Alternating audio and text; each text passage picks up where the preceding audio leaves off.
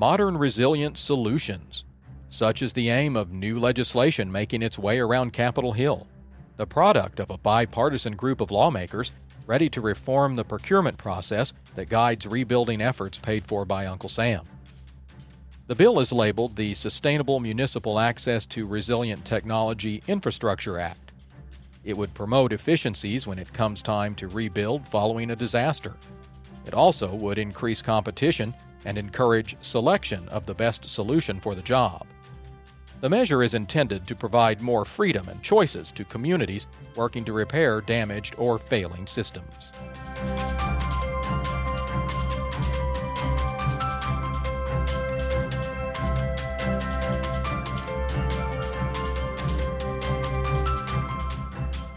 This is Hard Facts. I'm Robert Johnson. For years, late night television viewers have been urged to act fast before deals on all kinds of household products expire. Now, emergency managers have the same advice. In a recent article for the government news website Route50.com, David Paulison and Bryan Koon want state and local planners to take steps to prepare their roads, bridges, water systems, electrical grids, and telecommunications networks before the next big weather event. They speak from experience. For six years, Koon was director of Florida's Division of Emergency Management. Before that, he held a similar position with Walmart. David Paulison, the longtime chief of Miami Dade Fire Rescue, rose to national prominence in the wake of Hurricane Katrina when he was tapped by President Bush to help New Orleans recover as the nation's FEMA chief. Paulison took time to discuss his counsel with us. Here's the conversation. Let's do some name dropping. Give us the names of the hurricanes you've experienced during your career as administrator at FEMA and also as chief of Miami Dade Fire Rescue? I think the first one that really comes to mind is uh, when I was a brand new fire chief, probably chief for three or four weeks, when Hurricane Andrew came through South Florida. Born and raised in Florida, been through a lot of hurricanes, but nothing as devastating as that particular storm. We had 250 of our firefighters lost their homes, and uh, some 90,000 uh, homes destroyed, and a couple hundred thousand people displaced. Very, very difficult time, but we learned a, a lot of lessons, particularly about why so many of our homes failed, more often than not brand new homes. So we looked very, very carefully at our building codes and worked hard over the next several years to make significant changes in our building codes to withstand those storms as they know we're going to get. We had several along the way, and then that was I was the U.S. Fire Administrator. Hurricane Katrina made landfall in New Orleans, and New Orleans has always been our poster child for hurricane disaster. It's a low-lying area, it's a lower income in a lot of the areas in the New Orleans area. And then in the middle of that, I was asked by the president to take over FEMA and try to make some sense out of the disorganization all the way through at the state, the local, and the federal level. But growing up in Florida, you've lived through hurricanes and tropical storms your entire life you know, we grew up with that and we knew exactly what to do. We knew how to prepare ourselves, how to shutter our windows, make sure we had the supplies. We know you're going to be without power. Back in the day, you'd be out of power for sometimes two weeks. So, you know, we'd stock up on dry ice and freeze jugs of water in the freezer and make sure we had enough food to last us for three or four days until things got going again as our population changed, and a lot of new people coming into South Florida who had not experienced hurricanes, and we saw people not getting ready, not understanding what they had to do. So it was a significant education for newcomers moving into the South Florida area. We worked very hard to make sure that people knew what they had to do and explained very clearly. Some did it, some didn't. And those that didn't obviously had a very difficult time for the first three or four days. From a recovery standpoint, then, do these storms have anything in common? They all have the same thing in common. You know, you're going to not have power. You're going to have debris in the roads. Grocery stores are going to be closed. Gas stations are going to be closed. Banks are going to be closed. You're going to have a certain area of the population that their homes are destroyed. They're not going to be inhabitable. They're going to have to find shelter for those. If the community does not prepare to be able to handle evacuees, have shelters identified, telling people how they're going to get to shelters, who's going to take care of them when they get there. A whole series of things have to fall in place. To get through this, you can't stop the hurricane from coming, can't stop the floods from coming, Uh, but what you can do is prepare your uh, yourself and your buildings and your community to deal with the aftermath. It's not like these storms do different kinds of damage each time they come through. They pretty much do the same kind of damage. So we ought to be able to look at that history and know what it will take to prepare in order to stand stronger against those in the future. We know what kind of damage is going to happen, and we know what we have to do to harden our infrastructure to make sure that it'll withstand whatever's going to come our way. The issue has been funding. Most of our communities don't have the funding to do things that need to be done to make sure that the infrastructure they have, the power grid, the bridges, roads, uh, water and sewer systems, harden our, our, municipal buildings, making sure that they're all capable of withstanding the, the storms as they come through. That has been a huge issue, not having the, the money to do those things. A few weeks ago, you co authored a guest column on this topic. It was published on the website Route 50. Bryan Koon, who also has a career in emergency management, wrote that article with you. It was called Act Now Before the Storm, Before the Next Storm. Is that easier said than done, given the fact that you just said money's a problem? Are there other obstacles as well? How do we do that? It is difficult recognizing what has to be hardened.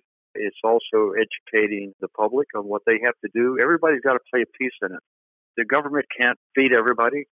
They can't provide water for everybody. They can't shelter everybody. So there's got to be some personal responsibility on the individual to take care of themselves and their families. Now, there's some people that can't. Some people either fiscally, physically, or mentally can't do that. And those are the ones that really do have to rely on local government to make sure that they're taken care of and to move them out of harm's way when the storm comes through. But for the most part, most of us can do that if we just simply do the things that we know we have to do. The other piece is identifying your weaknesses in your infrastructure at the local and state level and identifying those and prioritizing those. And then when money does come, you know exactly what you have to do. So those things have to be in place before the dollars even start to flow. Specifically, in your article, you mentioned some areas that state and local jurisdictions ought to work on or think about working on. One of those, you touched on it a moment ago, improve building codes. What are the obstacles to passage of tougher building codes? The experience that we had in South Florida making significant changes in our building code, particularly for our housing stock. How are we going to protect our windows? How are we going to protect our roofs? We struggled with uh, the home builders, believe it or not, claiming, and maybe understandably, worried about the cost of building the house to such extent that people can't afford that. It was a legitimate argument. It did not turn out to be true. Houses are sold, quite frankly, as fast as they can build them. So oh, those are obstacles to come across. It's, it's tough to convince sometimes our legislatures that we have to make these changes because they worry about the housing costs also. You have to push hard. You have to have the intestinal fortitude to push forward, and our legislatures have to have the political will to let us make those changes to make sure our homes and our infrastructure are able to withstand these storms. It makes life so much easier when you come out, yeah, you've got trees down, you got debris everywhere, but your house is intact and with little or no damage, and that's a good feeling. Often the building codes are regulated locally, so they're not governed by the state, which would make it a lot easier. This sort of thing could be a patchwork of rules and regulations, even in a region. And that's true. You know, state of Florida, we have a statewide building code but we have different requirements for different counties. Uh, where I live in South Florida, our codes a little more stringent than they are in other parts of the state. And we see, in it, know, take a state like Texas. It's a gigantic state. There's no statewide building code. It's all done by regions. So it's very difficult to have a standard code for everybody. We have to build homes differently in Galveston than let's say we do in Dallas. So yeah, you're right. It can be a challenge, but it's a challenge we have to take on. And then there's the issue of implementation. You know, once you get it changed, the changes themselves that show up in the actual construction, those are not overnight. I think we could pretty well expect that there will be a storm or two or three before we start to see the results of those sorts of policy changes. And that's correct because what happens is the building codes, even if we make significant changes, are only going to impact the new houses being built Very seldom do we see a retrofit ordinance goes in place that forces homeowners to do that. However, having said that, with the right types of funding, we can encourage homeowners to retrofit their homes and provide some dollars for them to do that, or tax incentives or different things to do if they go back and retrofit their home to bring it up to the new codes. I wanted to talk about retrofits. Usually those are subsidized. You just said so, either through direct financial assistance or tax breaks next April, that sort of thing. Is anyone doing that well right now? There are some I know here in Florida. We do some of the retrofitting. They get in the break in the insurance if they retrofit to bring it up to new codes. Some of the other states are, but again, it falls back to having the funding to do that. There are some funding areas coming down the road. The article for Disaster Recovery Reform Act that is lies in FEMA will provide infrastructure funding uh, in the future for states and local communities to decide how they want to spend that money. And retrofitting a home would definitely be an eligible expense. Another point you raised in the piece was the electrical grid, talking about hardening the grid. Utilities, from my experience, I'm sure from yours as well, they're unique animals. They are different. Some are public, some are private, some are both. How does that get accomplished? The public utilities would be an easier fit for our act that just went got passed because that's public and that we can provide funds for that. The private is different. I'm not sure how we're going to do that, but we need to be able to make sure that some of this money, this disaster money that's going to be coming down, hardening our, our infrastructure, somehow be able to get that to some of these private companies. You know, we just saw uh, PG&E out in Oregon going into bankruptcy because of the wildfires out there. One of their lines that fell down actually caused started the fire and burned tens of thousands, hundreds of thousands of acres, thousands of homes. People lost their lives. So what do we do with that? Obviously, it can't go bankrupt and go out of business. Somehow that's got to be shored up. Quite frankly, I'm not sure what the answer is, but we need to figure it out. You also mentioned the power pole project in the Florida Keys. That was the one where they replaced wood poles with iron poles, wasn't it? They did. That well was truly a success story. Those poles they put in uh, were a godsend for that area, and they did very well in the last couple storms. They didn't shear off like the wooden poles do, and they withstood those winds that went through there, and also some of the tidal surge. So that's an issue that we're looking at across the country. Our electrical grid is old at times. Some electrical companies do very well. I'm here in Florida. Florida Power Light does a great job of hardening their infrastructure. They're, I see them every day changing poles out, and um, you know other states are doing the same. But it, again, it goes back down to funding. Where does the money come from to do the things we know we have to do, but how do we pay for it? And of course, the worry is those costs would be passed along to the customers. They would have to pay higher rates for their electricity that's an issue also. One of those catch 22 things, you know, you don't do it and you get damaged, and then you go, go back and fix everything and you pass on that to the customer, or you do it up front and harden your system and pass that on to the customer. So the bottom line is the users of electricity are going to be paying for it. It seems like the easiest thing to do of your recommendations in the column, anyway, is this suggestion that you develop plans to protect the elderly and the sick. Talk a little bit about what that looks like and why that made your list. There are people, like I said earlier, that simply cannot take care of themselves. And that definitely falls on the shoulders of the local and state government. And what that means is uh, you have to move them out of harm's way. We have to identify shelters ahead of time. That's not something you can do when the storm hits or even just before the storm hits. There's got to be a lot of planning on identifying your shelters, who's going to staff them, who's going to provide the food and water and things you need when you go to a shelter. How are they going to get there? Usually they're not mobile. They're going to have to be buses or cabs or however, whatever you're going to do it, however you're going to do it to get people to the shelters and take care of them. So we've seen several times where that did not happen. We saw in New Orleans, we had people elderly die in nursing homes, abandoned in some cases. Right here in Florida, or last hurricane we had two years ago, we had several elderly people die in a nursing home because there's no electricity, no air conditioning. The nursing home had no backup power, didn't have had no generator to provide air conditioning, and waited too long to move those people to a, another facility, and several of them passed away. We can't let that happen. That's just that's just we cannot let that happen. We have to take care of those who cannot take care of themselves, and it can't be a knee jerk type of thing. It's got to be a plan that you've worked on. You make sure that it is going to work when things do happen. Government is great at doing plans. This one ought to be easier to accomplish if the folks in charge just put their mind to it. You would think so. You're absolutely right.